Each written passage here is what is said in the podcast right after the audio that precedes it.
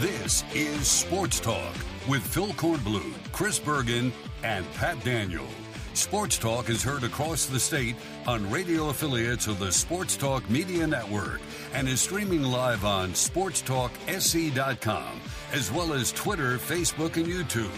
The South Carolina Education Lottery lucky number to call in is 888 898 2525. That's 888 898 2525. Now, here are Phil, Chris, and Pat with tonight's edition of Sports Talk. Good evening, everybody. Welcome into Sports Talk here on the Sports Talk Media Network. Another beautiful day here in South Carolina. Hope you enjoyed it. And we're so happy to have you with us here on this Tuesday night. Phone lines will be open for you, 888 898 2525. Love to hear from you. Share your thoughts, share your comments share your observations. Phil Kornblut, Pat Daniel here in Columbia. Chris Bergen join us from the Berge Palace over in the PD. That number again, 888-898-2525. Go ahead and dial us up, get in line. We'll get to your phone calls. Of course, plenty to do tonight, including college basketball. South Carolina at home tonight against Vanderbilt. The Gamecocks have not had a uh, winning streak uh, this season in a long, long time. And they've got a chance to put together back to back victories after defeating Ole Miss on the road on Saturday.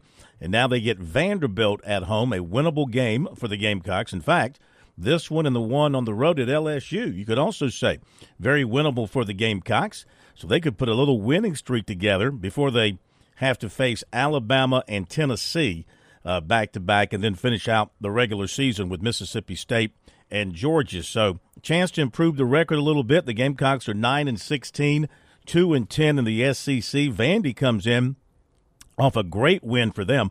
They're 13 and 12 and six and six. I'd have to say it's been a disappointing season for Jerry Stackhouse and company. He got a new contract prior to the season.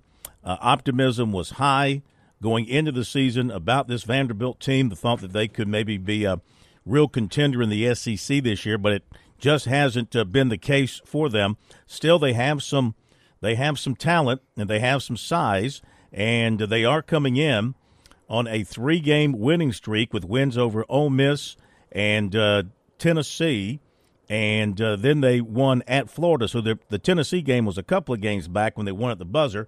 Then they beat uh, Florida uh, on Saturday, 88 to 80 down in Gainesville. So it's a Vanderbilt team that's kind of uh, found itself again and uh, coming in with a good bit of uh, of confidence, no doubt. But South Carolina got some confidence going for themselves now, coming off a road win against Ole Miss. We'll see what the lineup is going to be tonight from uh, Lamont Paris as he continue to bring GG Jackson off the bench or does he go back and put him in the starting lineup? Uh, Chris Deering is there covering for us tonight and for our website, sportstalksc.com, and on Twitter at sportstalksc. So follow along with him his coverage of the game tonight from over at the Colonial Life Arena. Uh, Chris, here's the Gamecocks. They haven't had a great year, but they've got a chance to make a little noise here for their own sake. They're not going to shake up the SEC or anything like that but they've got a chance to put um, a couple of wins together here before they face the two monsters of the SEC in Alabama and Tennessee. So this is something you got to take advantage of if you're the Gamecocks. If I were the basketball staff in South Carolina, I would have told Vanderbilt, by the way, guys, you bring your white uniforms, you're going to be the designated home team. Hmm. You know, South Carolina has not won a home game this calendar year. I get that both, because both for the longest time the they never they yeah. never had the lead at home. Yeah, their both of their their last win was Eastern Michigan right before the uh, right before the new year. But here's one that's a winnable game for them if Josh Gray can somehow figure out a way to stay with Liam Robbins. I think that's the key matchup. You'll remember that first meeting between the two in Nashville back early in the season. Uh, that was the ridiculous game where Vandy scored what sixty plus points off the bench and Robbins had 22 and Manjon had 24. I mean, they've they've obviously, I would think, probably can't rely that that heavily on their bench. But Liam Robbins is the key to them. If he comes out that seven footer and plays as well as he did against South Carolina, Josh Gray has got to answer. And then you've got to get something from GG, uh, Jackson, don't you? I mean, you, you can't rely on beating a team uh, as talented, even though Vandy hasn't played as well as they, everybody thought they would. You, you can't rely on beating teams in the middle to upper echelon of the SEC if you're not getting anything from your stars. And so GG's got to turn around and have a much, much better game than he had, certainly this past one, even though they won at Ole Miss. Agreed, agreed. And, you know, where is his head now? Where is his head? Where is his heart?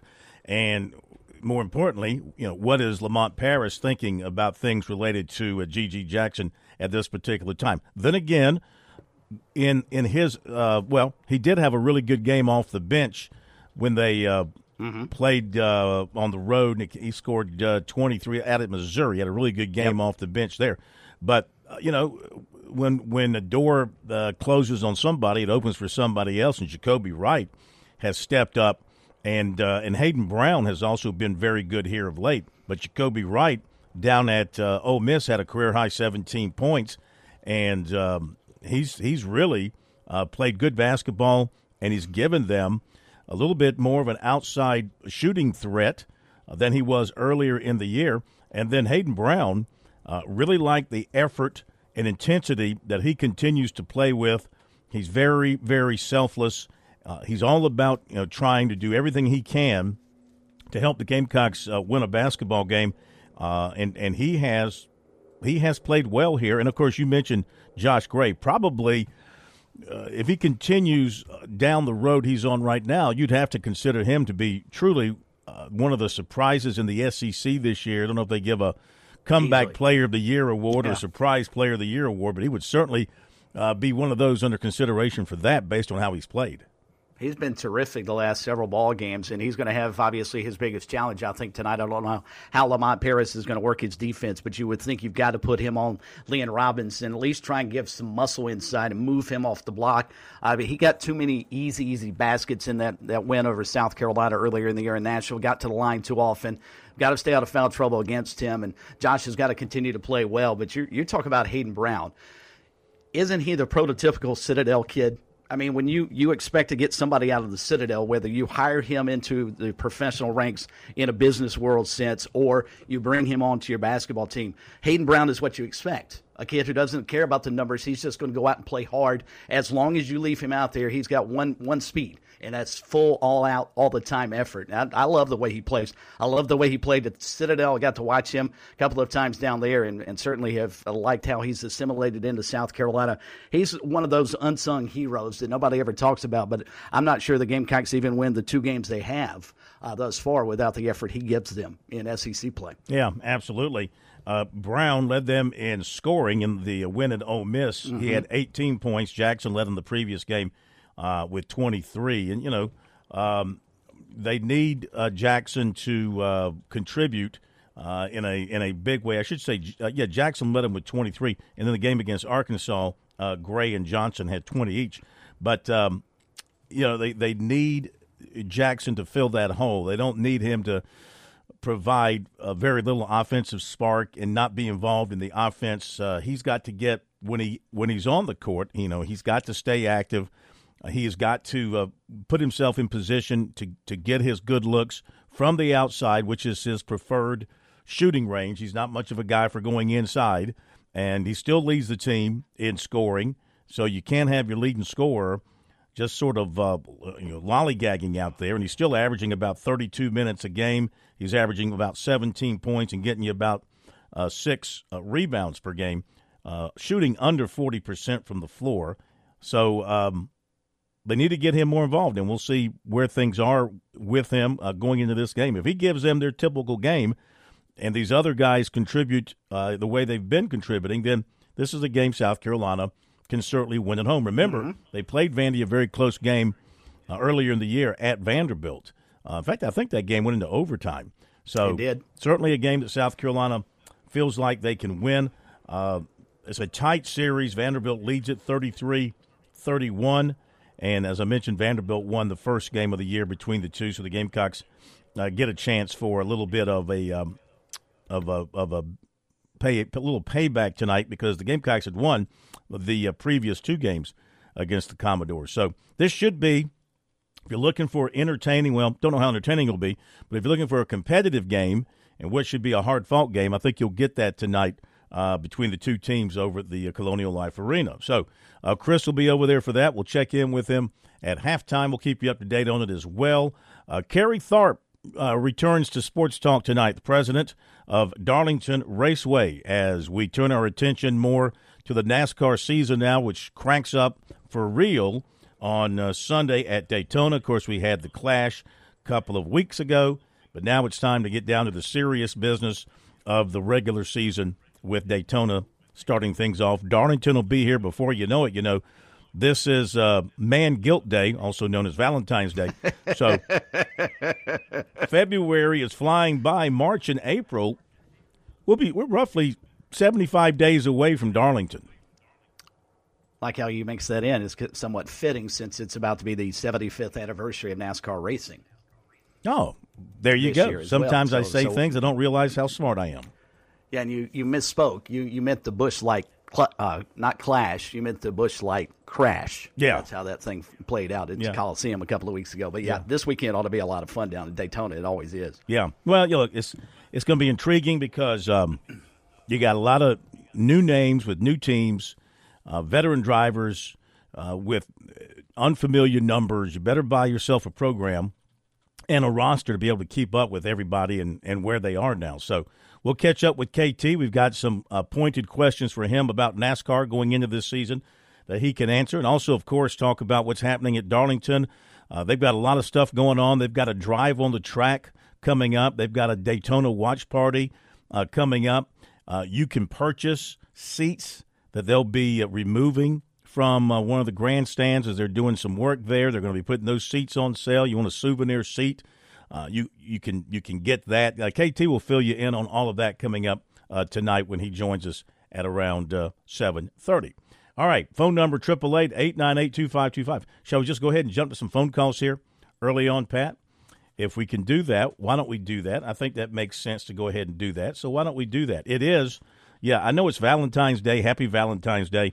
I mean, I do refer to it as Man Guilt Day, and I don't say that by just um, uh, by just uh, uh, not not doing my due diligence. Okay, I mean I get it. I'm as guilty as the next guy. That's why I call it Man Guilt Day because you feel guilty if you don't do what you're supposed to do on Valentine's Day. So I took care of my business. I did the right thing. But it is Man Guilt Day. I mean, don't you care about your significant other?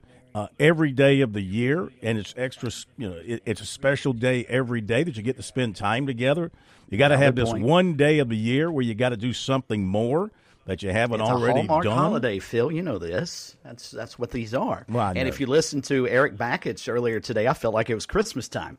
He says he feels like it's three days away from Christmas. He's so excited to see the kids come out and unwrap the presents. Mm-hmm. His analogy being the uh, baseball team run out on the field Friday. So maybe if you're not into Man Guilt Day, you can rewind and go to Christmas with the baseball season about to start on Friday. Yeah, we'll hear from Eric Bakich, the first year Clemson baseball coach, as he met with the media today to talk about uh, his team for the coming season. Uh, Mark Kingston, USC's coach, is going to meet with the media on Thursday afternoon to preview the season. He did announce today the uh, starting rotation. Bakich did not announce a starting rotation for this weekend against uh, is it Binghamton? I think they're playing. Yes. But we do have that from uh, South Carolina's head coach Mark Kingston. He announced that his starting three will be Will Sanders, Noah Hall, and Jack Mahoney. They love Mahoney. He's totally healthy. Uh, he's throwing mid upper 90s. Uh, Sanders and Hall both proven and um, boy, I tell you what, that's a pretty strong threesome. Yes, they hold it together health wise, uh, create some offense, uh, and get some good work out of the bullpen. They're going to be fine uh, from that standpoint. Uh, speaking of baseball, the SEC today announced they are implementing new speed up rules for conference games starting this season. Thirty seconds between batters. That's the clock. The thirty second between batters clock. So basically, without going into all the details, but once a play is completed in the field and the umpire sets the game back in motion, you've got 30 seconds to get into the box and get set. Uh, a mound visit clock, 30 seconds. If you're the coach coming out of the dugout, once you hit the uh, the grass, the clock starts. You've got 30 seconds to go visit the mound. Same thing if you come in from the infield. That's going to be a quick mound visit. Yes, uh, it is, and I can't I can't believe they're going to enforce that. Phil, I'm going to love to see the first coach the umpire has to come out and toss because mm. his mound visit went over 30 seconds. And they, what do you think the leeway is going to be? I don't know. You get 45. A pitching change clock. You got two and a half minutes to change pitchers and get them warmed up and ready to go. Also, a 10 run rule after seven innings now will be part of conference baseball games. And you can do that in your non conference games as long as it's agreed Sweet. to prior to the game. And the SEC is waiving the Sunday curfew rule for a delayed game if the visiting team doesn't have classes on Monday. But you can't start a game any later than 10 p.m. So if you're playing a team, they don't have classes on Monday, there's a rain delay on that Sunday. Instead of there being a curfew, like the team, the game has to end by four o'clock because the team has to travel. Mm-hmm. If they don't have classes, there's no need for the curfew, and you can wait it out, but you can't start a game after ten o'clock Eastern time. Okay. So chew on that. Let's go to the phones for a little bit. Triple eight eight nine eight two five two five. Let's go to uh, Gamecock Larry in Swansea up first tonight here on Sports Talk. Welcome in, sir. How are you? I'm doing just doing okay, sir. Uh, I was kind of down in the dumps yesterday. My daughter and surgeon and all that, but I heard some guy. I don't. I think I heard him right. I don't know whether he was talking about me or whether he was talking to me. Both. Or what he was talking about, but some guy, I think his name was John. Ron. And he said something about he thought Game Color might wear skirts or something. He did. I think that's what he said. Well, you tell that gentleman if he got something to say to me or say about me, ask you for my phone number. I'm giving you permission to give it to him and have him call me. And if he has to, he can call me collect. Okay. now, now, I cannot encourage violent behavior on this show. I, I cannot I encourage violent behavior. I will not be a party to violence. This is a show of love and peace, especially here yes, on especially here on Man Guilt Day. Did you get your girlfriend or your wife a little something for Valentine's Day? Yes, sir. I got my 87 year old lady friend a beautiful box of candy and a Valentine. That, boy. Oh, that yes, is sir. touching. Uh, that oh, is touching. But, but I got one other thing I want to say. Uh, uh, Georgia, the two former, last two former football head coaches at South Carolina is now the offensive and defensive coordinators of Kirby Smart's Bulldogs. I told you a couple of years ago Georgia was going to go down, and they are on the way down. Oh, Kirby Smart's getting scared. There's a new sheriff in the SEC. Look out, Kirby. Look out. Uh, oh, Muskrat, Muschamp. Look out, Bobo. You skipped out on us. I'm glad you did. Don't let the door hit you with a good Lord split you. Go Gamecocks. I tell you what, I feel good today. Yes, sir. Kirby is on the way. Kirby smart. You ain't too smart. You got two former South Carolina Gamecock head coaches running your football team. Lord have mercy. I'll be so glad. I hope I'm around when next year get here. Love all y'all. Talk to you later. Go Gamecock. All right. 87 year old sweetheart. Wow, that's incredible. He didn't that say it was really his cool. wife. He said his 87 year old lady. So I don't know if it's the wife that's or fine. maybe he picked up good a girlfriend. For, good for Gamecock you know, Larry. down the road. Yeah, that's great. Uh, thank you, Larry. And yeah, Ron did say all those mean things about you. Uh, but we're not going to encourage any kind of fisticuffs or anything like that. But but he but I mean Gamecock Larry kind of threw some things out there yesterday too, right? Mm-hmm. But I think it was Ron's point was more so that Gamecock Larry was talking so much about women's basketball. I don't think it was necessarily an attack personally on Gamecock Larry. It was more of an attack on women's basketball in general. You think Clemson fans are jealous that the Gamecocks have the best women's basketball team in the country, the best women's basketball program in the country? Do they long for the days of Jim Davis and ACC championships in women's basketball? Do they care about basketball in general? That may be a better question for Clemson no, we'll fans. find I mean, out tomorrow night did, when they I play they Florida did a couple State. of weeks ago, but boy, it has turned in a hurry. And, and as I mentioned last night, they've they've got a sequence here in the next three games. Brad Brownell's got to get his team going. He's got to light a fire under those guys because they've got three winnable games that they have got to have. No question. Let's go to Hank in Columbia. Next up here on Sports Talk on this Tuesday night. Hank, welcome in. How are you, sir? I'm doing fine. Uh, Clemson fans can go. They can go do what they want to do. Uh, um, I don't know if you saw those that tweet I sent you. Now be careful, Hank, One because point- think about this. When Clemson puts its mind to it, I mean, look how good their softball team is. Better than the Gamecocks. look how good their uh, women's soccer team is. Better than the Gamecocks. They got a women's lacrosse team that just scored 23 points or goals. Is it points or goals? Oh yeah, we don't. lacrosse? Well, yeah, but we don't. We don't play the lacrosse. Well, I'm just and- saying, and we- and they got rowing. They got a women's rowing team. They got a, they're good. Be careful. Yeah. Be careful. Yeah, but we've handled them in soccer, and, and if you take that women's basketball team that's coming for us, um, we had another team come for us with a lot of vibrato that strolled in here on Sunday Mm. as if as a ride. uh, uh, but uh, if you if you if you walk if you worry about it, look at that uh, what I sent you. 1.5 million people were viewing that game. That's two Sundays where over a million people were viewing a lot of Gamecock logo on there. It didn't matter if it was football or uh, basketball or whatever. It was a lot of lot of publicity for that college Mhm. on there. And there were and there were and if if you saw some of the the shots from inside the arena, there were NFL players in there at the game. There were there were football players from from the colleges, uh, players coming from other games. Uh, it was a it was a uh, it was a big deal on Super Bowl Sunday. I mean, no, no question. No question about it. No, no question about it. sat on the it. Uh, listen, I, Uh, that, that that's that was that was of course uh, a huge matchup, two top three teams, uh, just like it was with UConn, and it was heavily promoted. The USC women's basketball team, you know, they have a, a national following, not just a regional following or a state following. They have a national following of those who love uh, women's college basketball. So you know, kind of like the UCLA teams of the past. Wouldn't you watch them or the North Carolina teams or the Duke teams when they were when they were great teams? You'd watch them because they have a national Yeah. following. That's where these uh, USC thing- ladies are now.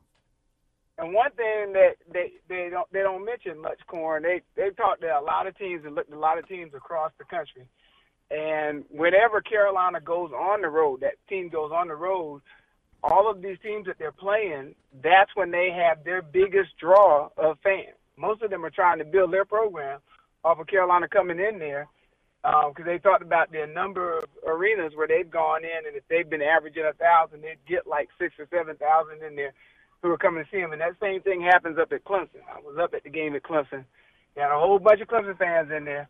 And they, and instead of waiting over on the side to get autographs from their own team, a whole bunch of them clumped over there and we're getting autographs from the Carolina girls.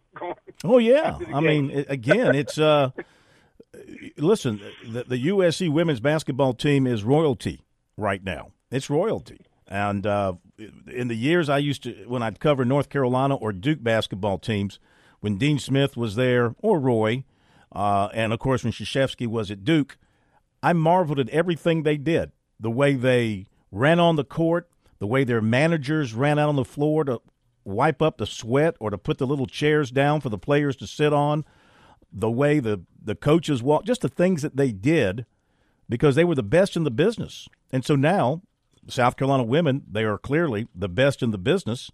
And you watch everything they do, and if you're smart, you kind of mimic everything they do on the court. So that's what she's built, and uh, there's no sign of a let up. Certainly not this year, nor in the uh, in the coming seasons, because the talent flow uh, continues heading into Columbia, South Carolina when it comes to women's basketball. All right, got to run, Hank. Enjoy the men's game tonight. I'm sure you're headed over there for that.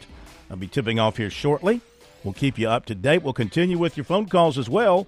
888 898 2525. We'll be back in a moment.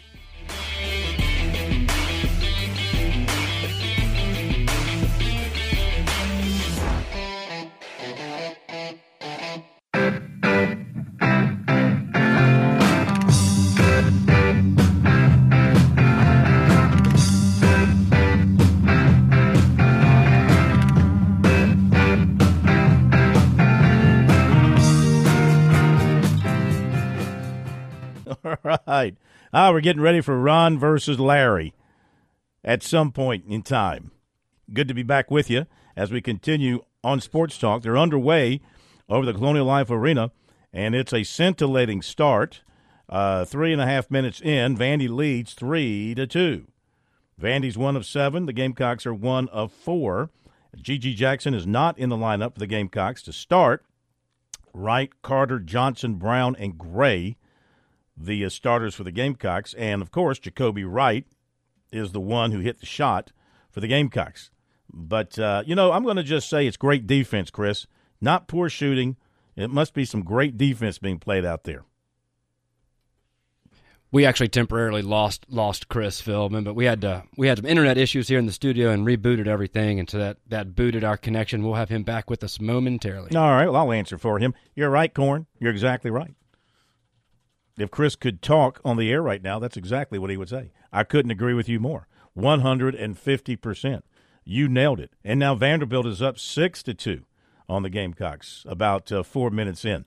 Phone number 888 uh, 2525.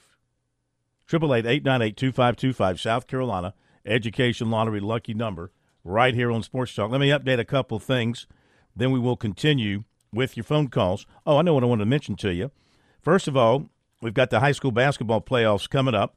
So the final rankings before the playoffs announced today by the Basketball Coaches Association. So in 5A boys top 10, Dorman, Conway, Lexington, Summerville, Goose Creek, Cane Bay, Byrnes, Hanna, Fort Mill, Rock Hill. Girls, Stratford, Mauldin, Lexington, Summerville, Spring Valley, Rock Hill, Sumter, Woodmont, Carolina Forest, TL Hanna.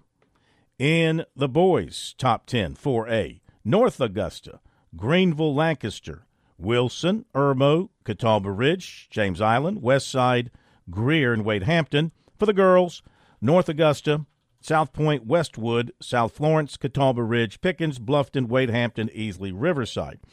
3A boys top 10. Crestwood is number one, followed by Orangeburg, Wilkinson, Wren, Manning, Loris, Clinton, Daniel, Travelers Rest, Union County, and Lake City. Girls top 10. Camden, Southside, Lower Richland, Wren, Philip Simmons, Blue Ridge, Crestwood, Walhalla, OW, and Emerald. To the 2As, boys. Number one is Gray Collegiate, followed by Oceanside Collegiate, followed by Keenan. Landrum, Andrew Jackson, Woodland, Strom Thurmond, Wade Hampton, Saluda, and Central.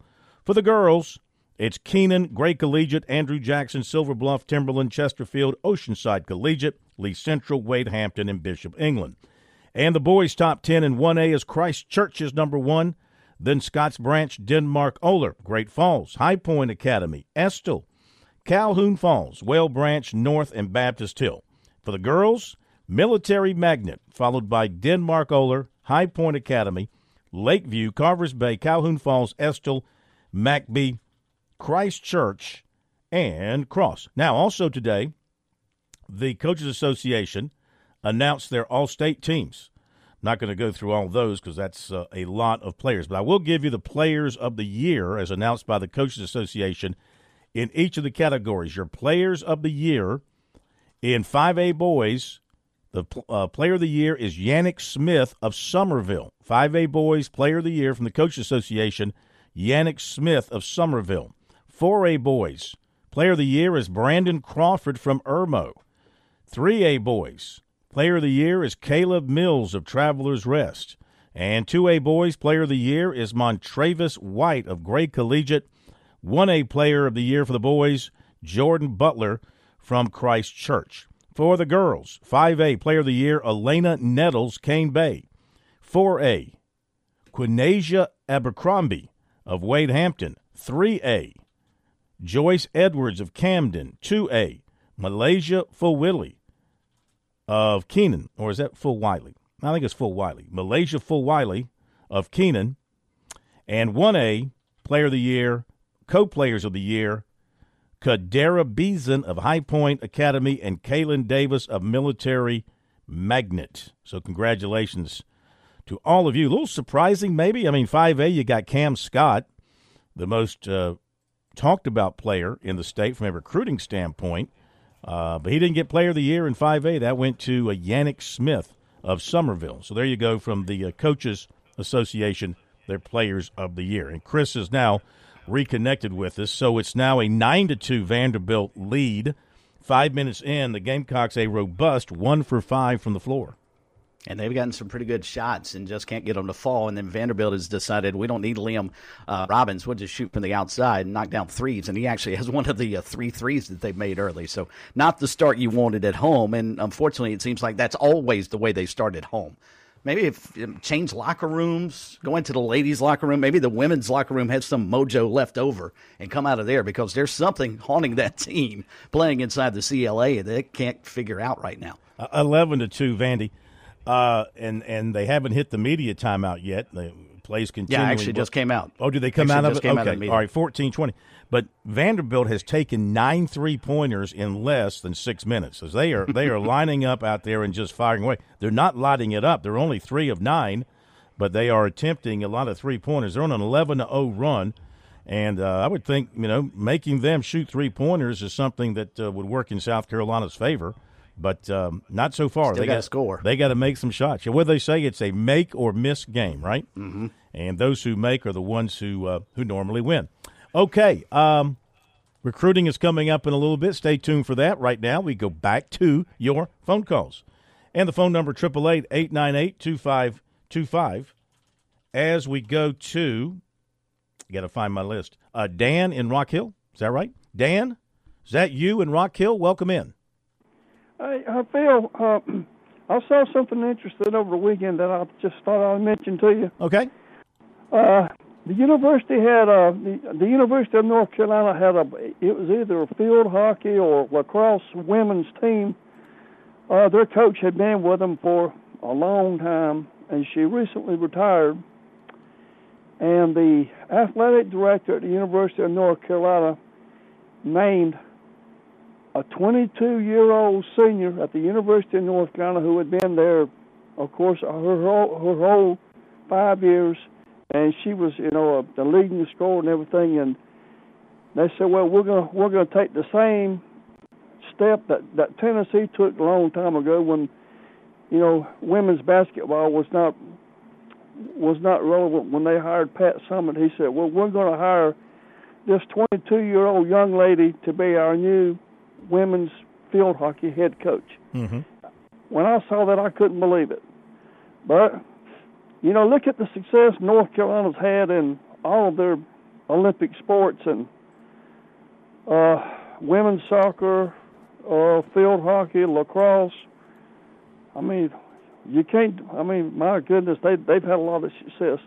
Uh, and one more thing, I went to the Carolina basketball game Sunday, and I was outside, and I saw this lady, and she she had a uh, her daughter beside her. She must have been about, goodness gracious, six five, six six. And I said, um, I said, uh, I said, young lady, are you a basketball player? She said, yeah, we're we're here from uh, California. I said, well, why aren't y'all in there with with the rest of the recruits? She said, well. Uh, Carolina's had all these football players uh, get seats, and, and they and they've got a lot of recruits and uh, all of the all of the players' parents they got they got the real good seats down there around the court, and so we so we got we got relegated to to to a lower lower level seat uh, to watch the game. I said, well, are y'all thinking about coming here? She said. Well, it's about 99% sure we're going to come here. I said, Well, you know what they got sitting on the bench, don't you? she said, "Well, we're well, we're well aware of what uh, Dawn Staley uh, has, and we'd be willing, you know, to uh, to uh, pay the price and uh, and you know, and then do our time so she could play here." So, I man, I thought that was really interesting too. But uh, I did guess you get? Did you get a name? no, I did not. Uh, I mean, there were so many people at outside, and and I was. It was just really, I was just shooting the breeze. Yeah. Uh, Mhm. And uh, I, sh- and I, sh- I, sh- I should have gotten her name. And uh, she said, "Well, you know, go to go to hoopgirls.com, and her and she's out there. Well, you go to hoopgirls.com, and my goodness, uh, the state of California." they got so many young ladies listed on their uh, site, and usually the the uh, top ladies uh, basketball prospects they um, they end up going to Stanford. Mm-hmm. And uh, so I said, y'all not y'all not going to Stanford? She said, no, we want to do something different. Was it Jordan Lee? Did she look like a six foot guard? She ain't no guard. All She right. was like six. She was another Kamilla Cardoso. I mean, like six foot Was six it or six. was it Morgan Shelley? She's a well, she's six two guard. So you bigger than six two, huh? Well, they had. I mean, they had a they had a lot of um, recruits uh, behind the Carolina bench uh, Sunday, along with a lot of uh, uh, the uh, a lot of the former players. I think they had like eight or nine former players Mm-hmm. that uh, that Dawn uh, that that Dawn had given the good seats to behind. You know, they they give the coaches so many Wait, uh, wait, so uh, many Time out. Time yeah out. so Ti- many good seats. Give me a timeout here. Give me a 30 second timeout. You're telling me that this mother and daughter, and she's a big time recruit, came Yeah. from California, and they didn't give them a seat behind the bench if it's somebody they're recruiting and they're a big time recruit? Come on, somebody's somebody don't Well, have that right. They, they didn't have them. Like I said, if you if you look at the if you look at the game and behind the bench, it was it was full of uh, like J.C. Horn, uh, Brea Beal's boyfriend. He was he had one of those seats, and then they had a lot of a lot of other recruits and their parents, and then they had the football players. They they ran out of seats. Hmm. And and and and and and, around the court down there, um, around the goal, they uh, uh, the the parents of of of the players. I know I saw uh, Victaria Saxton's parents. They were down there, and a lot of other parents. I mean, I don't I don't know all these these kids' parents. Uh, I mean, I just Yeah. I just know Victoria Sa- Saxton's parents because I remember seeing her parents at the at the Final Four last year, and I and I remember her face, and, and I know she was down there because at the end of the game I saw Victoria run over there, and uh, I you know she hugged her mother. I'm Yeah. just saying that there was a, there was a lot of there was a lot of there was a lot of big time recruits there, former players, football players uh, who who who they had given. I mean they. They just ran out of seats. That's that's Yeah. that's, that's that's all I can say. All I right. mean, Thank you. Thank you very much. Uh, well, that's a good problem to have. 18,000 seats. You don't have No room kidding. for a stud prospect coming in from California. That's that's interesting. Um, but yeah, that's listen. If you don't if you don't get there and get your seat, you, you're not going to get a seat there for the women's games. Uh, keep in mind, you know they do sell the downstairs seats, the lower bowl. Those are all reserved. Upstairs, first come first serve, fifteen dollars a ticket. So that's general admission upstairs. I don't know if they'll change that in the future, but right now that's general admission. So those who get there early get the tickets are the ones who get the seats. So Is that true for the men's games or just the no, women's no, games? all men's games are reserved seats. Yeah, that's Yeah. what I thought. They probably should flip that. Yeah, I would think so too. if you look at the crowd at They the uh, should probably men's stand out there and give away men's tickets. There's hardly anybody in the seats. I, I get it's Tuesday evening, but still, Mm-hmm. it's an embarrassingly bad crowd. Yeah, it looks kind of poor. I'm looking at it now. It looks Mm-hmm. it looks kind of poor. What can you do? You're Lamont Paris, and of course, there's no. Here's the other thing that's a killer about playing all these Tuesday night games. When do high school players in South Carolina play high school basketball Excellent, games? excellent point. I mean, you know, like this is this is not. Uh, I don't understand. I got to find out why. If we ever get a chance to talk to Lamont Paris, well, I could ask him tonight, but I don't know if tonight's a good time to ask a question like that. But at some point, there's got to be a reason why they're playing. I don't know if it's rotational within the league. There's got to be a reason they're playing so many Tuesday night games. It's a really good point, though, Phil. I mean, you think back to football season and how critical we are of the ACC for playing games on Friday nights during the football season. Same thing here. Yeah. You play uh, Tuesday night games, or yeah, going bumping up against your your recruiting base. Maybe they've figured now. Well, we don't necessarily worry about the high schools because we don't recruit from them anymore. Uh, we're more transfer portal at the collegiate level now, anyway. So, what difference does it make when we play? Vanderbilt in 10 minutes has taken 17 threes. It's insane. 17 threes already. The Gamecocks have taken nine. Vandy's made five. They're up 21 to 10. They're shooting 35% overall, but from three, they're shooting five of 18. Pat, what's that percentage? You're a math uh, genius. What's that? Five of 18 would be what percentage? It's 28%. That 28%? Mm-hmm. Okay. I'm looking right at it. okay, so you, I was about to give you credit for quick thinking, but you're reading that. All right, cheater. Oh, we got to go to the break, and then we will come back with more here on Sports Talk. Triple eight eight nine eight two five two five is our phone number. Uh, other basketball tonight we'll be keeping an eye on. You've got uh, Duke and Notre Dame in Durham, NC State up at Syracuse. Uh, Missouri and Auburn should be a heck of a game tonight over at Auburn. Also tonight you've got LSU at Georgia. Boston College plays at Pitt, and that is the top of the basketball schedule for tonight around here. As we go to the break, it's 21-12 Vandy over the Gamecocks. Back in a moment.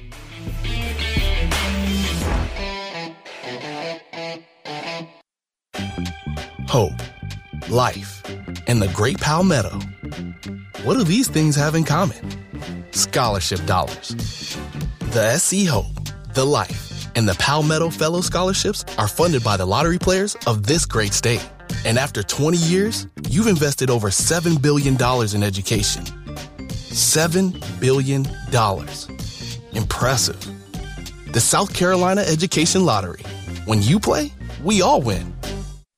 Founders Federal Credit Union knows your life is busy and your money is important. We are proud to offer local personalized services and convenient online services like Founders Online and the Founders app. You'll love being with us as much as we love serving you. Visit relaxjoinfounders.com or one of our 37 convenient locations to see if you qualify for membership with Founders. Relax, win with Founders. Terms and conditions apply. Founders Federal Credit Union is federally insured by NCUA. George Bryan for Tsunami Bar Sports, our inventor, David Abernathy, has always said Tsunami Bar technology allows us to take the training to the grass. Now I know through my sport of golf that natural agility can be converted to athletic ability. And why is this, Tsunami Robbie? Transferring the training to the grass. This may be the most undervalued characteristic of the Tsunami flexible bar technology. The Tsunami bar action loads and unloads at the concentric and eccentric transition points. This is what we call reversal forces, and the Tsunami bar is the only bar and training device that I know of that can train these reversal forces adequately at speed. Hey, this is Phil Kornblut. The Tsunami Bar is a terrific training device, whether you're working on your fitness or your golf game. It's convenient, it's easy to use, and you won't feel beat up afterwards. Be sure to click on the digital ad on sportstalksc.com and get 5% off any order using promo code BBB5. Don't wait, order today. Hi, I'm Jim Corbett. I've been an attorney for more than 30 years. There's one thing I've learned about injury cases it's you need the personal touch. You need the lawyer to get to know you and describe your damages. You don't want a case manager talking to an insurance company and then talking to you and then talking to maybe to a lawyer with limited experience at the last minute to try to settle a case. I talk to you, I find out what your case is about. Jim at jimcorbettattorney.com. Jim at jimcorbettattorney.com for your injury cases.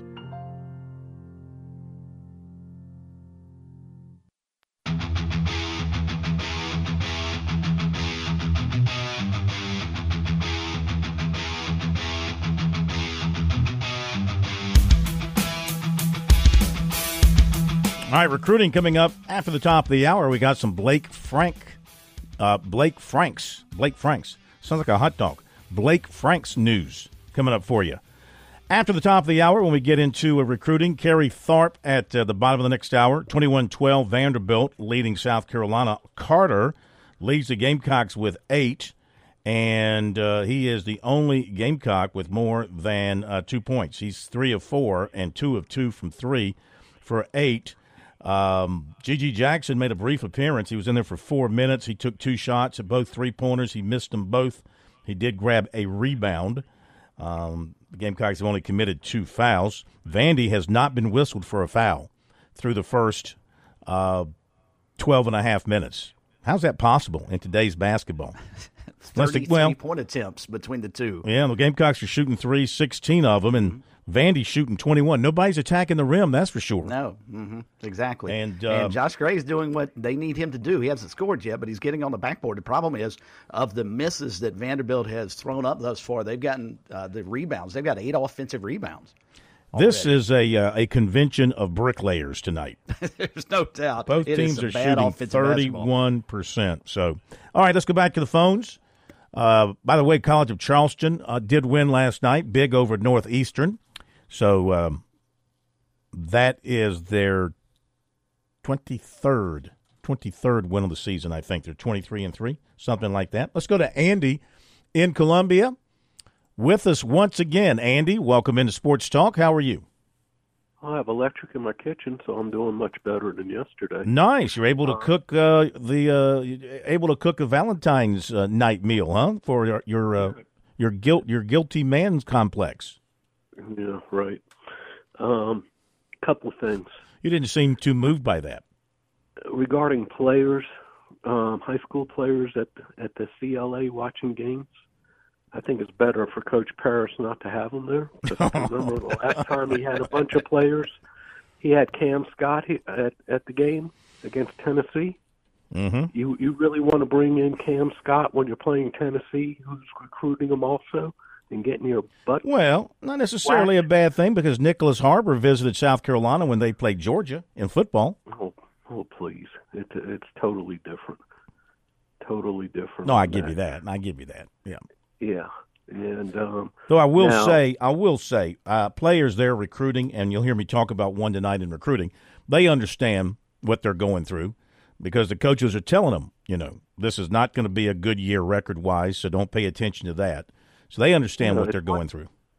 Yeah, but when you see it for yourself, it's a lot worse than hearing it.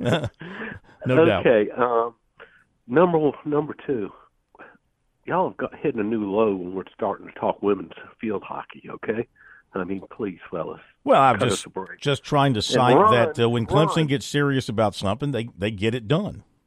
No, he was talking about women's field hockey at UNC, and Ron, number two, you're a USC fan. Kind of sound like you were trying to get this girl not to come here. Do you realize what we have on the bench? Do you this a bit? You're like chasing her away.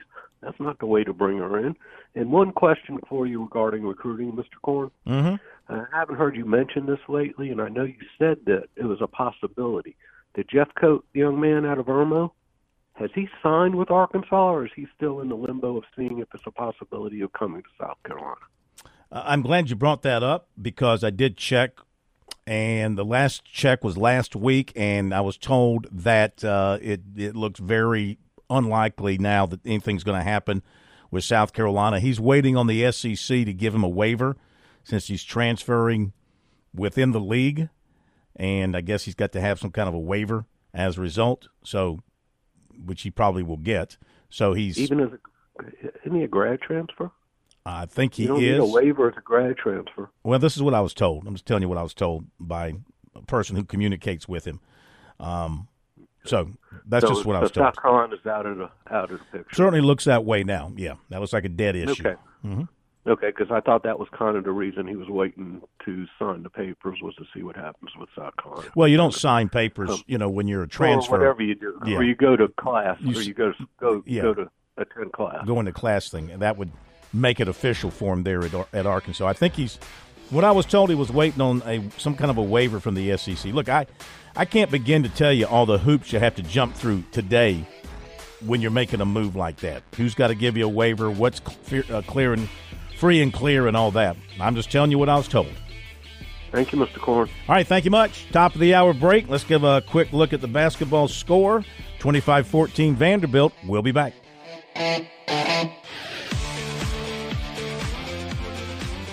Welcome back to Sports Talk on the Sports Talk Media Network. You can reach the guys with the South Carolina Education Lottery lucky number 888 898 2525. That's 888 898 2525. Now back to Phil, Chris, and Pat with the second hour of Sports Talk on the Sports Talk Media Network. Okay, back with you on Sports Talk here on the Sports Talk Media Network on this very busy Tuesday night. Basketball going on all around us. Baseball cranking up on uh, Friday for the uh, Division One teams across the country. Just a couple of minutes, we'll hear comments from Eric Bakich, Clemson's new baseball coach. He met with the media today to preview the upcoming uh, season opening weekend. Did not name his starting rotation for that, but uh, I do believe the Ammons kid is Yes. probably going to be a starter on Friday. Is that your feeling? Uh, listening to him talk today, Phil, he's if he doesn't start Friday, he'll definitely start Saturday. It sounds like he's going to definitely be in that rotation. They're just not sure when. They probably have a much better idea than uh, Coach Bakich was letting on today. Not that even giving Binghamton an idea as to what Clemson's going to throw at them, I'm not sure it would matter. But nonetheless, yeah, you know how coaches are. They like to, uh, most of them. Now, Mark Kingston said, fine, here's what we're throwing out. You see if you can hit those guys. But I, I think he's got a pretty good idea that Ammons will be the uh, Friday night guy. Yeah, yeah. Phone number triple eight eight nine eight two five two five South Carolina. Education Lottery lucky number here on Sports Talk. Got some lines open now for our hour number two. If you want to join us here on this uh, Man Guilt Day of 2023, some call it Valentine's Day. I call it Man Guilt Day for obvious reasons. I mean, if, you are a a man and you don't bring something home you either feel guilty yourself or you are made to feel guilty. So I prefer to go ahead and just, you know, spring for it, drop a couple of uh, Benjamins, and get it done and make everybody happy. Especially Smart way to Hallmark. do it. Especially Hallmark. they can go make themselves another movie now at my expense and your expense and Pat's expense. So, anyway, want to tell you that the uh, South Carolina Education Lottery, since 2002, more than 4.2 billion dollars in lottery proceeds have been used to fund scholarships and grants for South Carolina students. Learn more about the South Carolina Education Lottery's impact at seducationlottery.com slash education wins. And playing for fun is a win for education. Update a few other things here. Our poll question of the week's been very popular. Baseball season for D1 teams will begin across the country on Friday. Which Palmetto State team is most likely to make it to Omaha? Had only room for four in alphabetical order Clemson, Coastal, College of Charleston, South Carolina. Could have put Wofford in there as well, considering the season they had last year, but those are the four I could squeeze in. 634 voters, 66.2% believe South Carolina has the best chance. 17.2% say Clemson most likely. Coastal Carolina at 11%. College of Charleston is at 5.5%.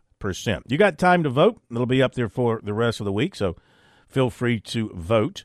Also, of course, we've got the South Carolina Football Coaches Association clinic coming up this week in Myrtle Beach. We'll be there on Friday when the clinic actually gets underway. And coming out this week will be the announcement of the coaching staff for the Touchstone Energy Bowl North South All Star game. And as I speak, we've got our eyes on the coaching staff. They have announced it as of today. So here you go. The coaching staff for the South team, the 2023 South coaching staff, will be headed up by Walt Wilson of Richland Northeast, Ronnie Baker from Lake City, Corey Hey, Crosby awesome. of Bamberg Ehrhardt. Yeah, you know Coach Baker? I did work with him for uh, several seasons when I was doing Lake City Panther football. Okay. So good for Ronnie. Corey Crosby, Bamberg Ehrhardt, uh, Scott Durham from Andrews, Jody Haldewanger from Chapin, Denny McDaniel from Stratford, and Timothy Wash, Timothy Wash, W A S H, from Cane Bay. So congratulations to those folks. For the North team, the head coach, former Clemson offensive lineman Will Young, head coach at Greer. Will Young if my memory's right, was the earliest of the early commitments ever for Clemson. I think he committed. I think he committed like on signing day of his June going into his junior year. Like he committed so early to Clemson, if my memory's right, and I think his brother Kyle followed along those same lines with a very early commitment to Clemson. Uh, Will Young of Greer, Chris Arnott from Mid Carolina, Willie Fox of Wagener Salley, Jeff Fruster from Daniel, Justin Garner Palmetto, Reggie Shaw from Byrnes. I think he pronounces it Reggie. Reggie Shaw from Byrnes, and Bruce Dingler from Spring Valley. So those are your coaching staffs for the North and the South for the Touchstone Energy Cooperatives Bowl coming up in December. Congratulations to uh, everybody involved there. Looking forward to uh, working with you and seeing you at the beach on Friday, and then of course working with you during the uh, the game week when we're always down there to broadcast a game. Enjoy doing that. So uh, let's go back to your phone calls, 888-898-2525, as uh, we go to, uh, where are we going next here?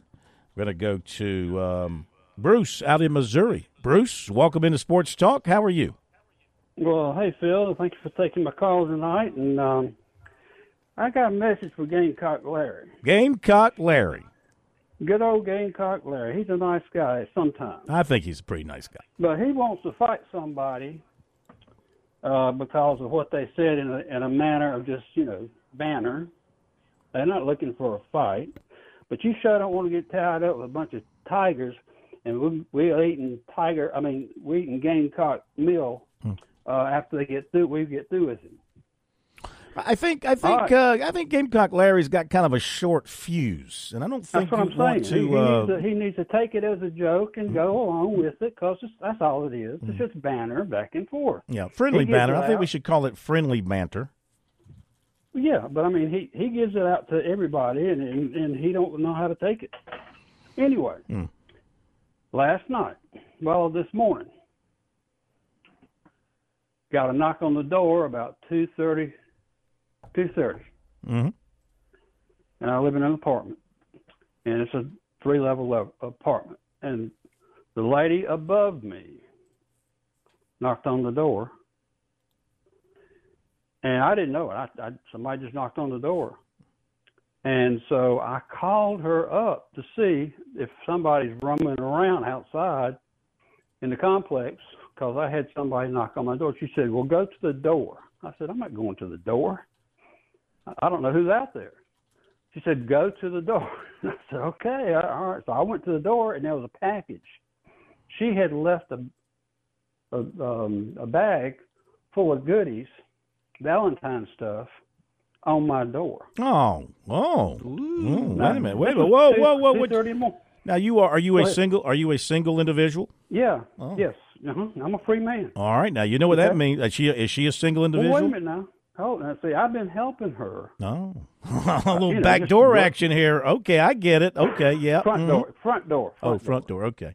Yeah, it's all front door. Okay. But anyway, I've been helping her, taking her around because she didn't have a car, and I got a van, you know. So I'm taking her around, not charging her for anything, helping her out. I help people out around here. I mean, you know, I got the car, you know, I can use it and take it, take people around. You know, I mm-hmm. don't charge them anything, just to be a, you know, helping hand. Sure. So she, I called her. I thought she might know if somebody's running around out there because she's right above me, and she it was she, it was her, and so we had a little discussion about me helping her and all this stuff, and you know that was a sweet thing. So I'm gonna have to return the bag uh, that she left me with the goodies in it, and I don't know what I'm gonna put in there, but I think I'm gonna put a bag of rice.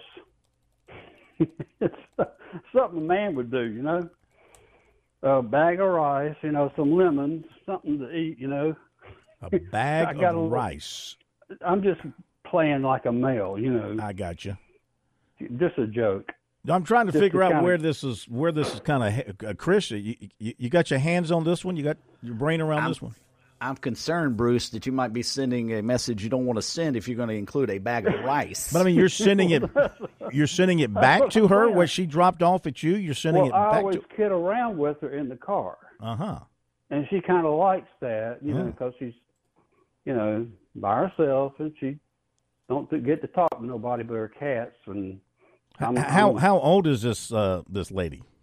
Well, I'm six seventy years old. She's probably fifty. Oh, oh, going for the younger, going for the younger crowd. I hear you.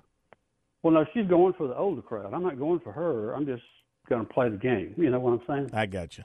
I got you. But I just wanted to give a message to Gamecock Larry. We don't want to have you know chicken stew after the the Tigers get a hold of him, and uh, he he wants to fight everybody because he's a he's got that attitude like all Gamecocks. They want to fight everybody, even themselves, Yes, about sir. everything. And so so so well, he, All right. he he ain't got a hold of a tiger yet.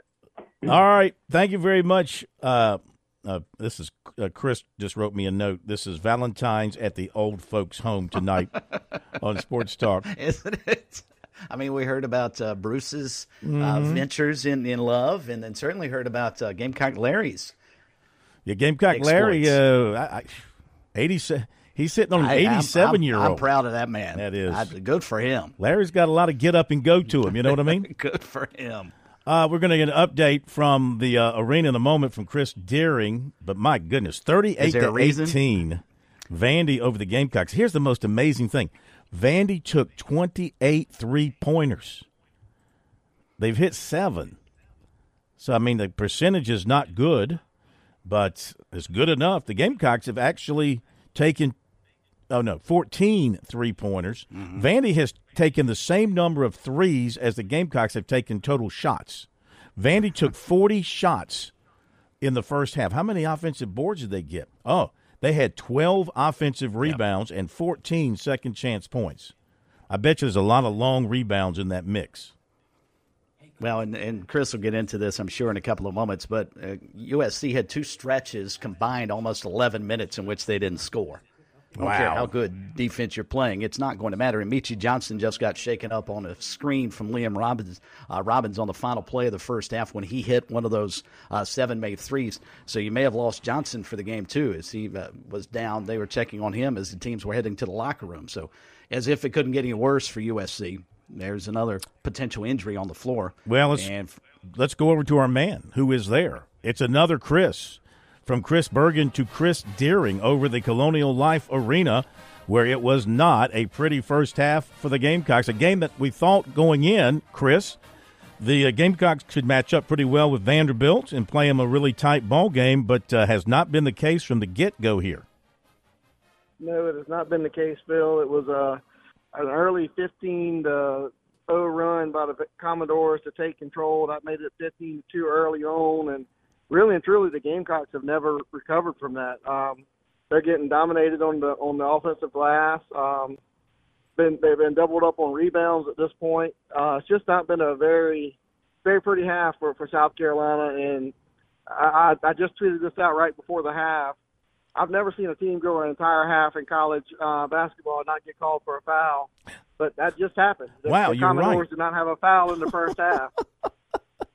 That's amazing. Is now, is it because the Gamecocks just aren't attacking the basket? Were there any reasons for Vanderbilt, Vanderbilt to get called for a foul? Yeah, they're not attacking the basket at all. Uh, 14 of their 28 shots have been three pointers. They've only been able to knock down two of them, both of them by Chico Carter. Um, but they're not really attacking the basket when they're getting a chance. And they only have, um, I think, two offensive rebounds at this point. And, and like I said, they're getting doubled up on the on the glass, 30 to 30 to 15 at this point. It's just not been again. I mean, I hate to I hate to even make this comment, but you almost have to say the effort has not been there tonight. The, the what you would expect. Again, like I said, coming in, you thought the Gamecocks could give give Vanderbilt a, a game in this one, but that's not been the case, and it's a it's a twenty point lead at the half. Yeah, considering they played so hard at Missouri and they went down and beat Ole Miss, and they're looking at a little stretch here: Ole Miss, Vandy, uh, LSU. Certainly uh, winnable games on paper, but they're having a hard time with Robbins. He's got 13 points, five of seven. He's hit a couple of threes. A big guy shooting threes. Five rebounds. What about Vanderbilt taking 28 three pointers? I mean, did anybody see that kind of offensive approach going in? No, I don't think I did. And again, they're not attacking the basket either. Like you said, 28, 28 of their 40 shots have been three pointers. Um, but they've been, like I said, getting second chances, second and third chances. They've only shot three, uh, four free throws in the half as well. Uh, so South Carolina's only been called for five fouls. That's why we got a, a first half and finished in about what was that about 45 minutes. You don't hardly ever see that, and uh, that was a that was one of the quicker first halves I've ever seen with only four free throws being shot. Yeah. Okay, sir. Well, enjoy the second half, and uh, I'll see you after the ball Before you game. let him go, Phil. Uh, Chris, uh, quickly before we let you go, is Yeah. there an update on Meechie Johnson who got hurt right before halftime? Yeah, he, he he got up and went off on his own power, so I think he might be all right for the second half. But he did take a shot right there on that that final shot by Robbins before the, he made the three pointer. Um, but it looked like he was okay going off the court to me. Chris, thank you very much. And remind everybody you can follow along Chris's tweets from the game at Sports Talk SC, post game coverage on our website, sportstalksc.com. Thank you, sir. We appreciate it. All right, thank you. We'll talk to you later. Thank you. Okay. Gamecocks getting hammered by Vanderbilt. Elsewhere, Duke and Notre Dame, and they're playing in Durham. It's 15 13, the Fighting Irish. And Mike Krzyzewski is at the game, the first game he's attended this year uh, at uh, Cameron Indoor as he has stayed away from the program. NC State, Syracuse, they are 10 10 up at the Big Dome up north, the uh, Carrier Dome which uh, now has air conditioning. All that times uh, sponsored by Carrier Air Conditioners. They had no air conditioning. They do have air conditioning now in that dome. Beautiful dome. The the work they've done to improve it there. Uh, Missouri and Auburn. Oh my, Auburn, nineteen to four in the first eight minutes Ooh. over Mizzou, playing uh, in the jungle over there in uh, at Auburn. Uh, coming off that loss they had at home to uh, Alabama over the weekend, so they've come back to. Um, hey, look, Auburn's a team that's pushing the the the cut line as well for the uh, NCAA tournament, and uh, that's it. That's it as far as games we've got going on right now. Speaking of that, uh, the tournament talk. Uh, Andy Katz, who writes for the NCAA, but he's a college basketball expert. Uh, Andy Katz uh, put out his uh, new bracket today, uh, and he's got uh, Clemson in as an 11 seed playing in the first four. Uh, he has got uh, College of Charleston in there as well. College of Charleston is in as a 12 seed, and he's got Furman in there also as a 14 seed. So that's how he sees it as of tonight, uh, going into the action this weekend. All right, we'll uh, hit a break here on Sports Talk. Come back and give you the recruiting report. Uh, Kerry Tharp at the bottom of the hour from Darlington, and uh, comments from Clemson, up Clemson way. Eric Bakich, Clemson baseball coach, we'll hear from him about the Tiger baseball team and how things look going into the season opener on Friday, weather permitting. We're supposed to be, uh, get a bunch of rain, right, on Friday? Yeah, so everything will be weather permitting uh, going into Friday. We'll be back in a moment.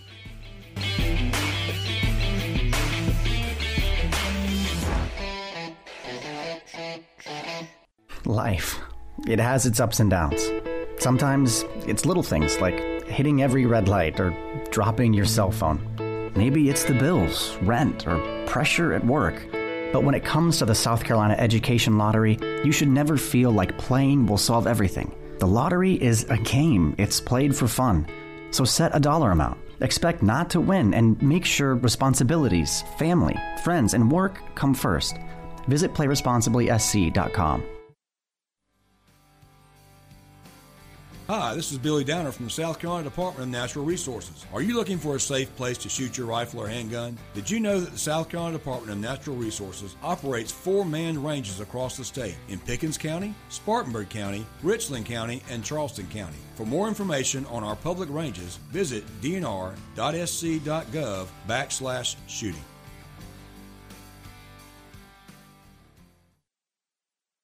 All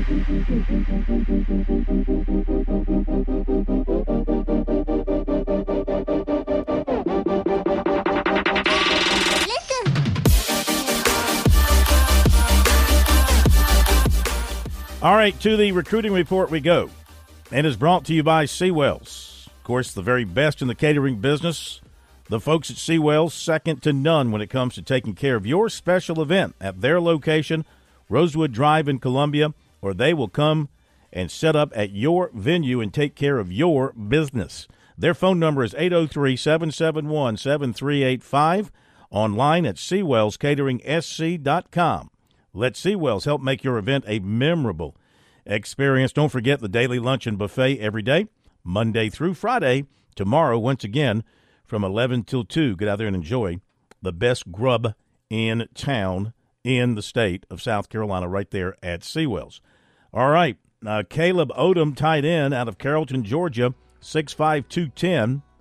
He's another tight end South Carolina covets in the 24 class, but a lot of people do as well. He's got 40 offers, and Shane Beamer and Jody Wright have been working him hard for South Carolina, uh, building that relationship. Uh, he uh, did not get in for a junior day. Uh, he was in for a game in October, and he's looking to get back to South Carolina here in the near future. He talks to the coaches quite a bit. They want him in uh, for another visit, so they're trying to get him uh, lined up to get back into Columbia for a visit. He's been impressed with the Gamecocks recruiting and the folks they've been getting into the program. He went to junior days at Georgia Tech in Florida. He went to Clemson for a game in October, but not hearing from the Tigers now, so they seem to have moved on to others.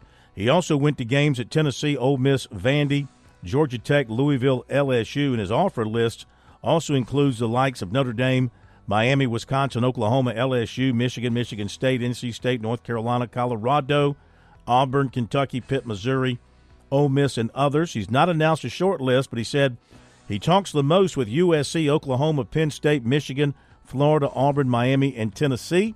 Those stand out the most right now, and that's important to him because it's about relationships to him, and those are the ones he's building the strongest relationships with. He's a tight end, but he's a receiver in skills. 64 catches, 1,121 yards, 13 touchdowns last season. He averaged over 17 yards per catch. Greenville High coach Greg Porter tells us offensive guard Blake Franks is looking at February 20th for his commitment announcement. That's his mom's birthday. And Coach Porter believes that Franks has made his decision between USC and Clemson with Auburn a third option.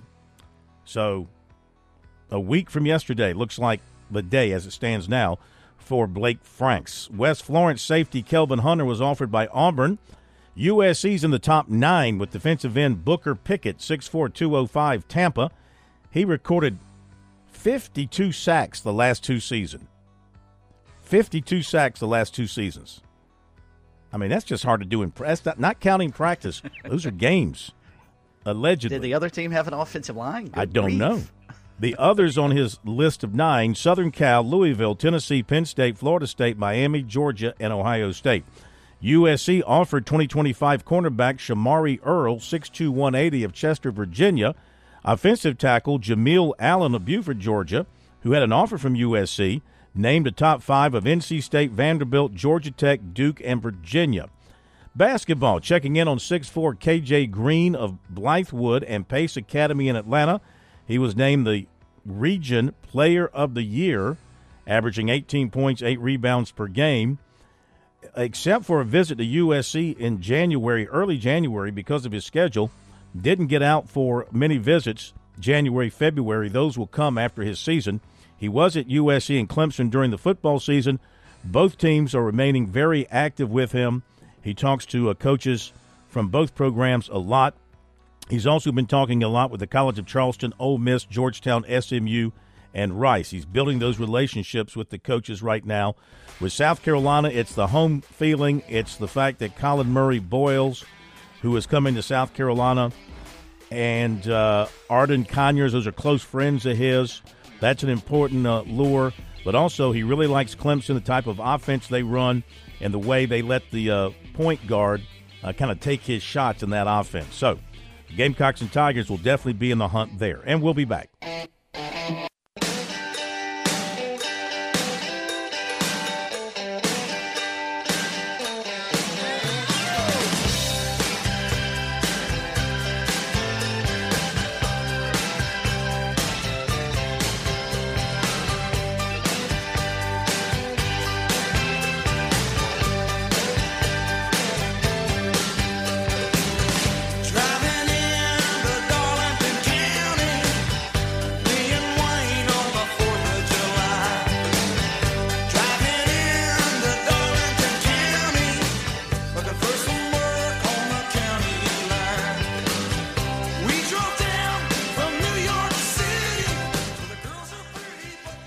It's been way, way, way too long since we've had that theme song here on Sports Talk. That means one thing and one thing only. The president of Darlington International Universal Worldwide Raceway. I gave it a new name. Kerry Tharp is with us as we begin the 2023 NASCAR season here on Sports Talk. KT, how are you? Well, I'm doing great. It's uh, good to hear that song uh, play. Uh, and as you said, uh, it's been way too long uh, to talk to you guys, but uh, we're back racing. In fact, I'm on my way to Daytona right now. I should be there within the hour, and uh, excited about the start of this 2023 season. Uh, I think it's going to be uh, fantastic, and uh, 75th anniversary of NASCAR, and uh, a lot of lot of uh, anticipation and lot to look forward to. I think. Absolutely, absolutely. What'd you think of the the the clash there at the Coliseum and everything? Uh, yeah.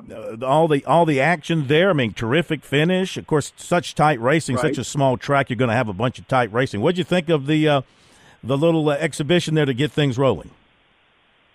Well, it's it's it's a fantastic venue, Phil. Uh, you know, to be at the LA Memorial Coliseum and put on a NASCAR event uh, is just something else.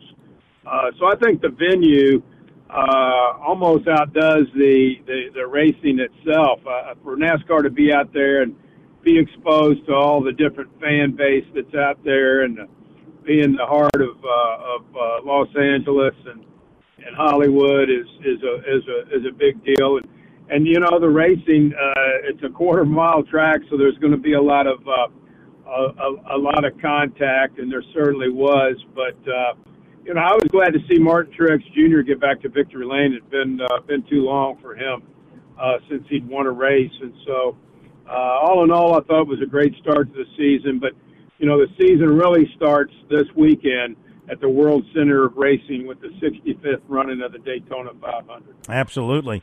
Uh, KT, did you think the cars sounded a little funny?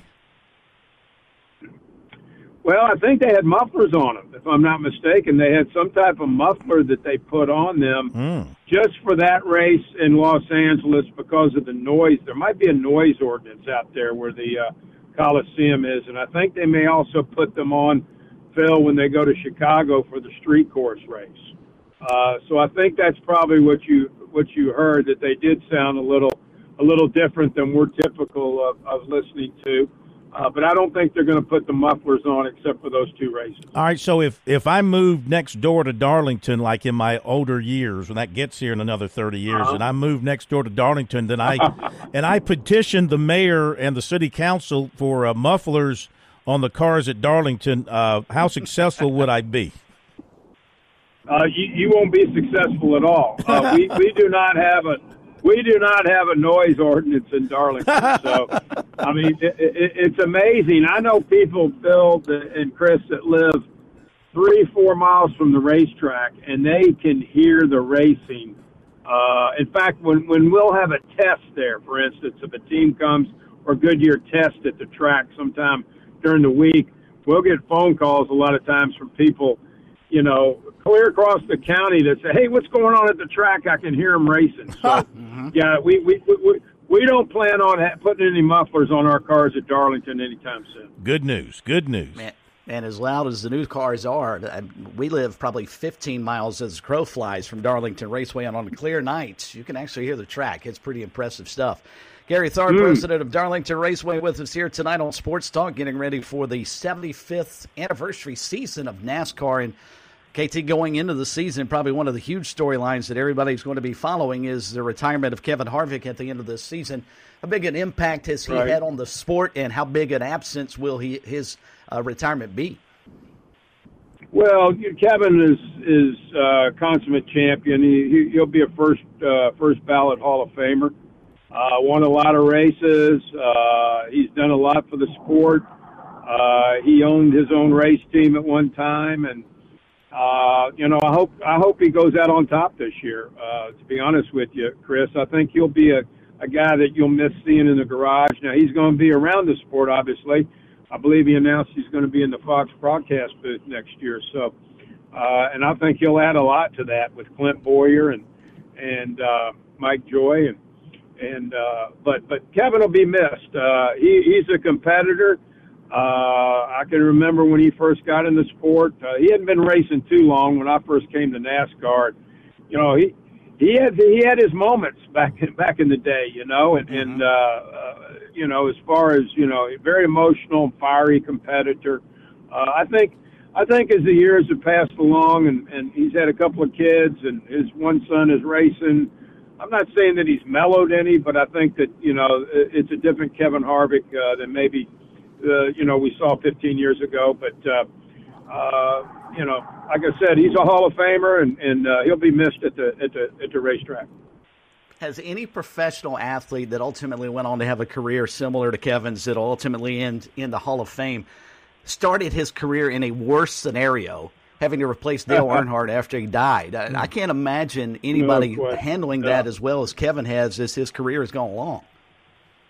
Uh, without a doubt, uh, Chris, and, and you know that that is something that people fail to remember that he had to step into that car over at Richard Childress Racing uh, once we lost lost Dale Earnhardt Sr. and you know he's handled it extremely well. Uh, got that early win, I think, at Atlanta, uh, driving the 29 car, and and uh, you know, I, I was up at Richard Childress Racing here about three weeks ago. We went up and met with most of the race teams uh, the last week of uh, of uh, January, and you know, although he's not with that organization anymore, uh, they have a lot of respect for Kevin Harvick, and uh, I know Richard Childress does as well. And so, you know, I, I just think he's one of those guys that, you know, came into the sport, like you said, in a very, very difficult situation, a lot of pressure on him. I thought he handled it well. And, you know, he's a guy that's kind of stood up and been kind of a,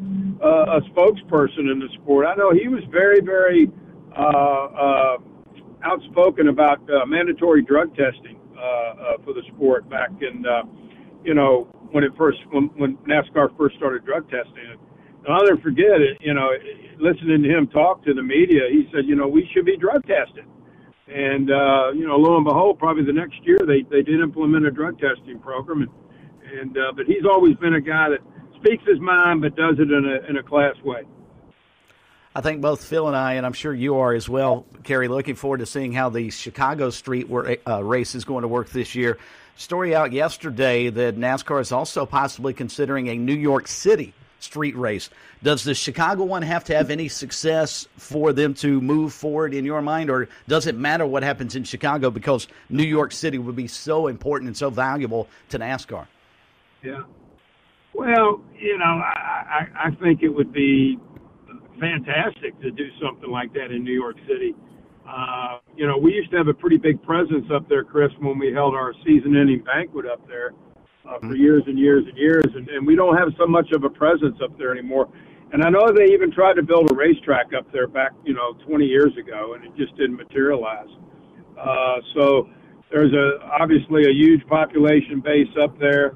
Uh, I think having if you had a street race up in Chicago or uh, excuse me in New York, it, you know, it would just be off the charts. But I'd like to see how the one in Chicago Mm-hmm. Yeah. plays out before they go, you know, uh, put another street street race somewhere. But I know I know that I, I believe the event in Chicago is going to be uh, revolutionary. I, I really think it's going to be exciting. I know think I know people that you know they already have an office over there. NASCAR has had an office over there for about six months already working on this event, and uh, you know they're going to pour everything they can have they, they have into it. Uh, I'd like to see though the Chicago race and how it it plays out before we uh, schedule another one.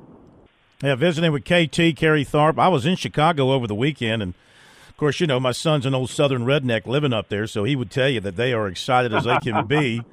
They are. They are excited Oh, yeah. as they can be. Uh, he works for a big corporation there, right in downtown Chicago. In fact, Mhm. he's in the uh, second tallest Sure. building in Chicago, up on the 76th Right. floor, and they are, uh, you know, they're they're they're fired up about it. And, you know, I've driven uh, downtown Chicago on Michigan and out on Lakeshore Drive, and I guess they're going to encompass a lot of those streets that run right through downtown Chicago, out by the lake. Why wouldn't you? Those are those are beautiful, beautiful roads, um, and I, it's going to be fascinating to see how they set this course up with the uh, with all the walls and the turns and the chicanes and everything else they they put through there. I guess that you or is that a little different since they're running a road course through a downtown city?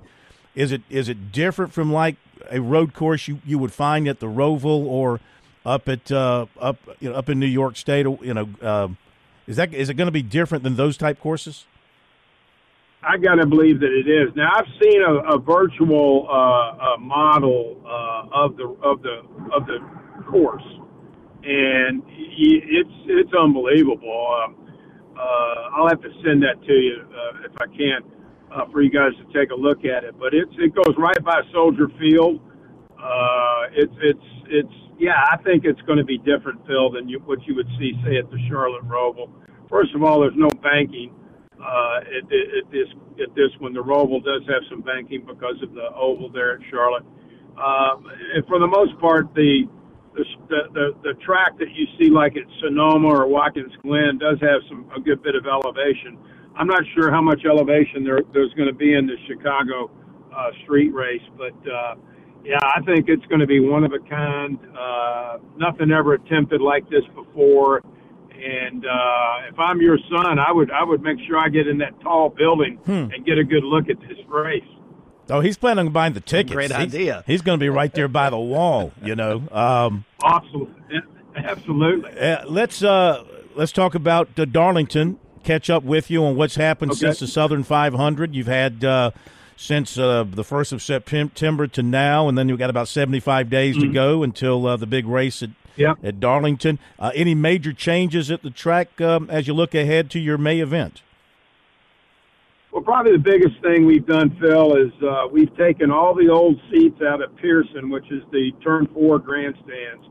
Uh, these were old metal seats that had been in uh, in the grandstand there for almost well over 40 years, and uh, those have been removed, and they're currently in the process of finishing up, putting in some nice stadium style seats with uh, drink uh, drink holders and uh, armrests and uh, I've been up there many, many times to check on the progress, and the seats are, are going to be fantastic. It's going to be the same view that the people love seeing up there in that turn four at Pearson, uh, but a much more comfortable seat. So that's probably the biggest biggest change that, that, that fans will see when they come to Darlington here this spring. But man, a lot of excitement surrounding our throwback weekend. Uh, you have the throwback weekend coupled with the 75th anniversary of NASCAR, and it's it's going to be one big event for sure. Oh yeah, sounds like it. Uh, you've got some events coming up. Uh, first of all, we do. You can folks can buy those seats, right? Those that you're taking out, they're for sale, and then you've got a drive on the track event coming up. Yeah, March the 4th, uh, we have our next uh, track laps for charity. We're also having a garage sale that day, Phil. So if you want to bring over some stuff and you can set up a, a table there in the Cale Yarborough garage, we'll let you sell your stuff uh, there at the garage. But uh, that'll be on March the 4th. And, uh, you know, people that are in the your listening area too, in the, in the Pee Dee area, this uh, this Sunday at one o'clock, we'll have a, a watch party, a Daytona 500 watch party. will take place over at the Mellow Mushroom over there uh, in Florence, and so we'll always have a always look forward to having a good crowd for that. So those are some of the events that we have coming up here in the in the short term. Super. What about ticket sales? Uh, I know that uh, lines are open. Internet's always open. Yes. Uh, how can folks go Oh, ahead yeah. and get those tickets? Well, probably the best way is just get online at uh, darlingtonraceway.com, and it'll take you right to the the different ticket links that we have, different packages that we have. You know, it's a it's a three race weekend. Uh, Friday night will be the Truck Series, Saturday afternoon the Xfinity Series, and then Sunday afternoon uh, will be the Goodyear 400. So we've got some really attractive packages for fans that can come for all three races. Uh, we're going to have our throwback parade again on Saturday after the Xfinity race. Uh, we got some really cool things that are going to happen with the uh, top 75 greatest drivers of NASCAR uh, are going to be recognized at Darlington, and so it's going to be it's going to be a lot of lot of fun uh, uh, Mother's Day weekend, and like you said, it's going to get here before we uh, before we know it. Well, we look forward to talking to you every Tuesday, getting your take on the previous weekend's race and what's uh, coming up, and of course everything that's happening at Darlington. Have a safe weekend at Daytona. We'll talk to you next Tuesday. Sounds good. Appreciate it, guys. Thank you very much. Thanks, Kerry. All right, KT, Kerry Tharp with us here on Sports Talk. Going to jump right to the break and tell you that South Carolina's down 52 35, 11.30 to go in the ball game. And uh, Vandy has not taken quite as many threes. They've only taken uh, three in the second half after taking 28 in the first half. So they've changed their offensive approach some. And South Carolina is uh, only shooting 34% for uh, for the game, and uh, in the second half, the Gamecocks are shooting 46%, and they are down 52-35. Show your team pride wherever you go with Founders Federal Credit Union's collegiate debit cards. Get your University of South Carolina and Clemson University debit cards at any Founders office or by calling 1 800 845 1614. Plus, our debit cards are digital wallet ready, so you can pay however you please. Not a member? Visit relaxjoinfounders.com or one of our 37 convenient locations to see if you qualify for membership. Terms and conditions apply. Founders Federal Credit Union is federally insured by NCUA. Attention high school sports fans. Are you an armchair official? You know, the parent or fan who constantly yells at the referees and loves to let everyone know just how bad you think they are. Well, if you think you could do better, then get in the game and prove it. It's time for you to suit up and make the calls where they actually count. Every sport in South Carolina needs more officials. Sign up today at highschoolofficials.com.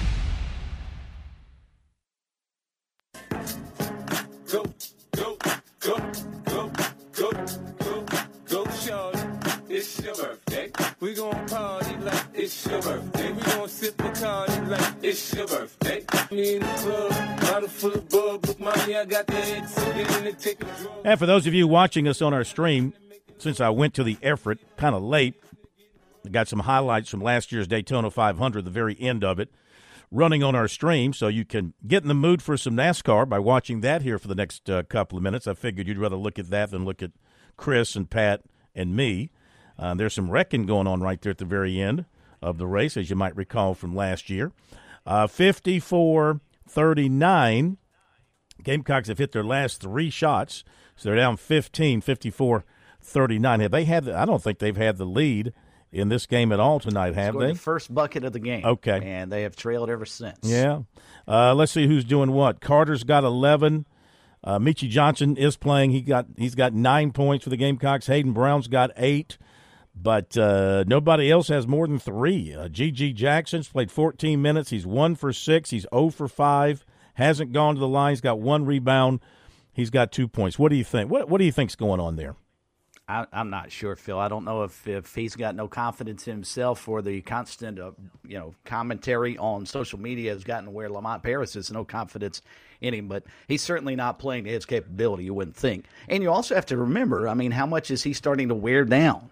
This is not as big a physically imposing young man as he will be in two and three years. Maybe he is starting to actually wear down, hit that old, uh, what do they say, freshman wall about this time of the season going up against men on the other side of the coin, especially uh, some of the guys he has to see in the SEC. Maybe it's just starting to wear him down, and the Gamecocks' troubles mount even further because one young man who is built to play in the SEC, Josh Gray, just got his fourth, Mm. and instead of GG coming in to replace him, Bozeman Verdonk comes in instead. So Hmm. it's it's an interesting dynamic. I'll be curious if if that's about all the uh, minutes he plays tonight.